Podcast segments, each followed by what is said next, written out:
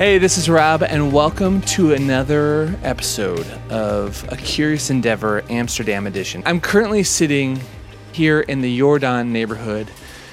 It's raining, people are walking around outside.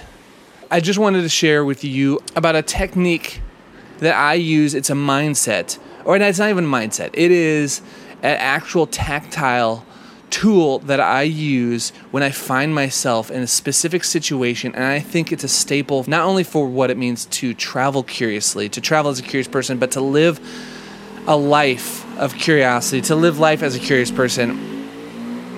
And it stems from this thought, this truth. It is only natural for us to feel uncomfortable when we are in a situation that feels outside of our control and that we do not understand the next step or what we should do. When we find ourselves in a situation where we don't know even we can't even figure out our options. Uh, maybe in life you find yourself in a situation where you uh, are trying to figure out the next step and you can't even figure out your options. You feel like well if i just knew the different choices i have to pick from i could just pick from that. And here's that situation i just found myself in. This morning sarah and i were out walking to grab breakfast. And I walked past this fish shop that looked really interesting, but the only problem was nothing was in English.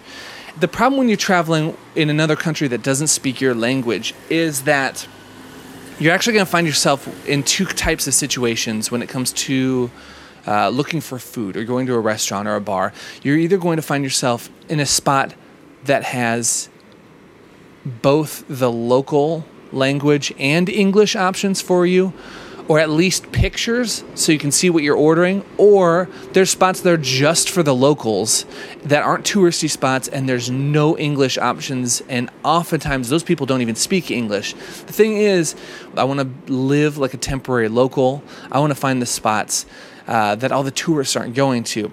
But the problem is, going there, it's natural for us to feel uncomfortable in those situations. Well, I don't want to go in a place that doesn't speak my language. I'm going to look like an idiot. I'm going to annoy them. All these doubts start coming to our mind. But I think it's essential to push through that because that's where I think just the greatest experiences and that's where I can actually find out what it feels like, what it tastes like to be a local in a different city or a different country. All that sounds easier said than done, but I've actually found a technique for when I find myself in a situation where nobody else is speaking English. Uh, there's no menu. I don't even know my options. First of all, that's one of my favorite situations to be in. But the technique is this when in doubt, copy someone else. I just stepped into this fish market Nothing was in English. So I looked around and I saw this guy eating uh, what I had no idea what he I had no idea what it was, but it looked like some sort of fried fish sandwich. And I just went up to the counter and I said, "I'll have one of those." And I pointed to the guy eating and I said one of those, or just said one, and she said, "Okay, okay." She gave me a smile. She turned around and she came back with this amazing sandwich that I had no idea what it was. I took a bite, and turns out it was like a fried crab sandwich on a bun with onions and pickles, and I think there was mayonnaise on it it's not something that I would, I would have necessarily even chosen if I was looking at it, but it was really good, and I'm pumped I had it. I think I'm going to have it again. If I'm walking past there when we're back, we're going to leave today.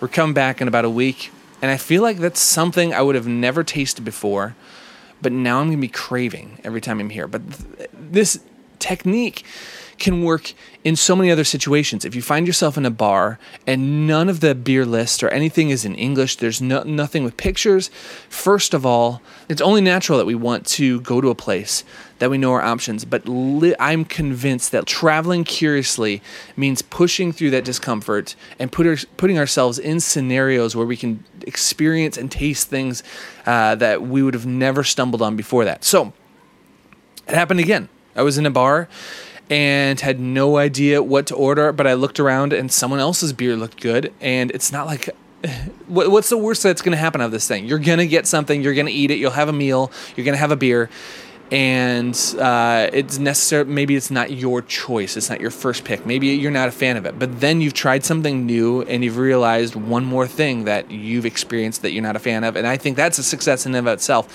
If you find yourself in one of these scenarios, if you find yourself in a restaurant or a fish shop or a bar that you've never been in before and you find yourself in this scenario, first of all, don't freak out. Just look around. Ask them. Know that you're not annoying somebody. You're not bugging anybody. Uh, they're pumped to share. Here's the deal, too. If you are genuinely excited and if someone can tell that you're genuinely curious and interested in their food and their culture, you're never going to annoy somebody. They're, ex- they're excited to share that with you.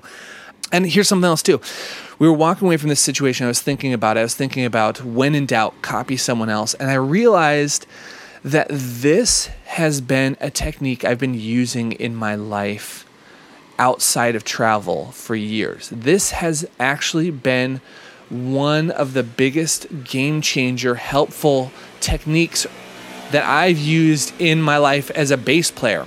Have you ever found yourself, uh, maybe you're a musician and you are you find yourself in this slump and you don't know maybe you don't know what to like practice next. You don't know what you should be focusing on. That is like that's the worst scenario you can possibly be in. There's nothing worse than not knowing what the next right step is. Well when it comes to musically whenever i found myself in those scenarios when in doubt copy someone else. If i ever don't know what i should be studying next if i don't know what i should be uh, focusing on when it comes to my own personal music I will just go out and start listening to as much music as possible. And when I hear something I like, when I hear something that moves me or affects me, I will just copy that. If I hear a bass line that I think is badass, or a song, or a groove, or whatever it is, I will sit down and I will try to learn that note for note. When in doubt, copy someone else in music, that's just called transposing, sitting down and note for note, copying down and learning a piece, note for note, exactly how it was performed. I can't help but think that this technique could be helpful in multiple areas in life. I haven't fleshed this out, but I'm going to sit on it. If you think of another scenario in life outside of travel or music uh, that you think this when in doubt, copy someone else would apply to and maybe be beneficial, I would love to hear from you. Call the podcast hotline, the numbers in the show notes below, or reach out to me at thecuriouspod.com slash contact. That's all I got. Gonna catch a train here. We're headed to Delft in the Netherlands. I hope you have a great rest of your day, and as always, stay curious.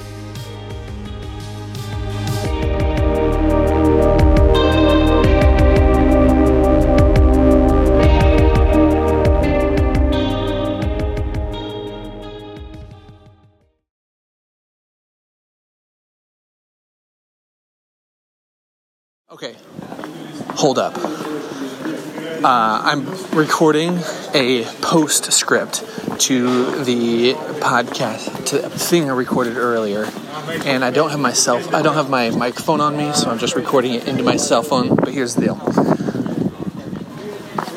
I possibly could have been full of shit earlier today.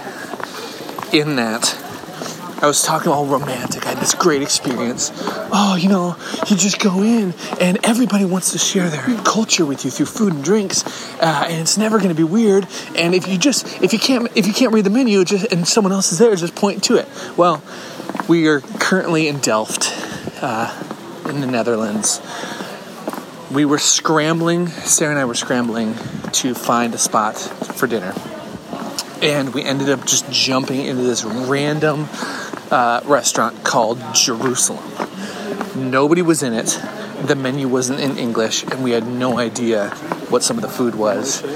Uh, and so we couldn't look around and say, I'll have what he's having. Uh, and they seemed kind of annoyed at the fact that we were there at all.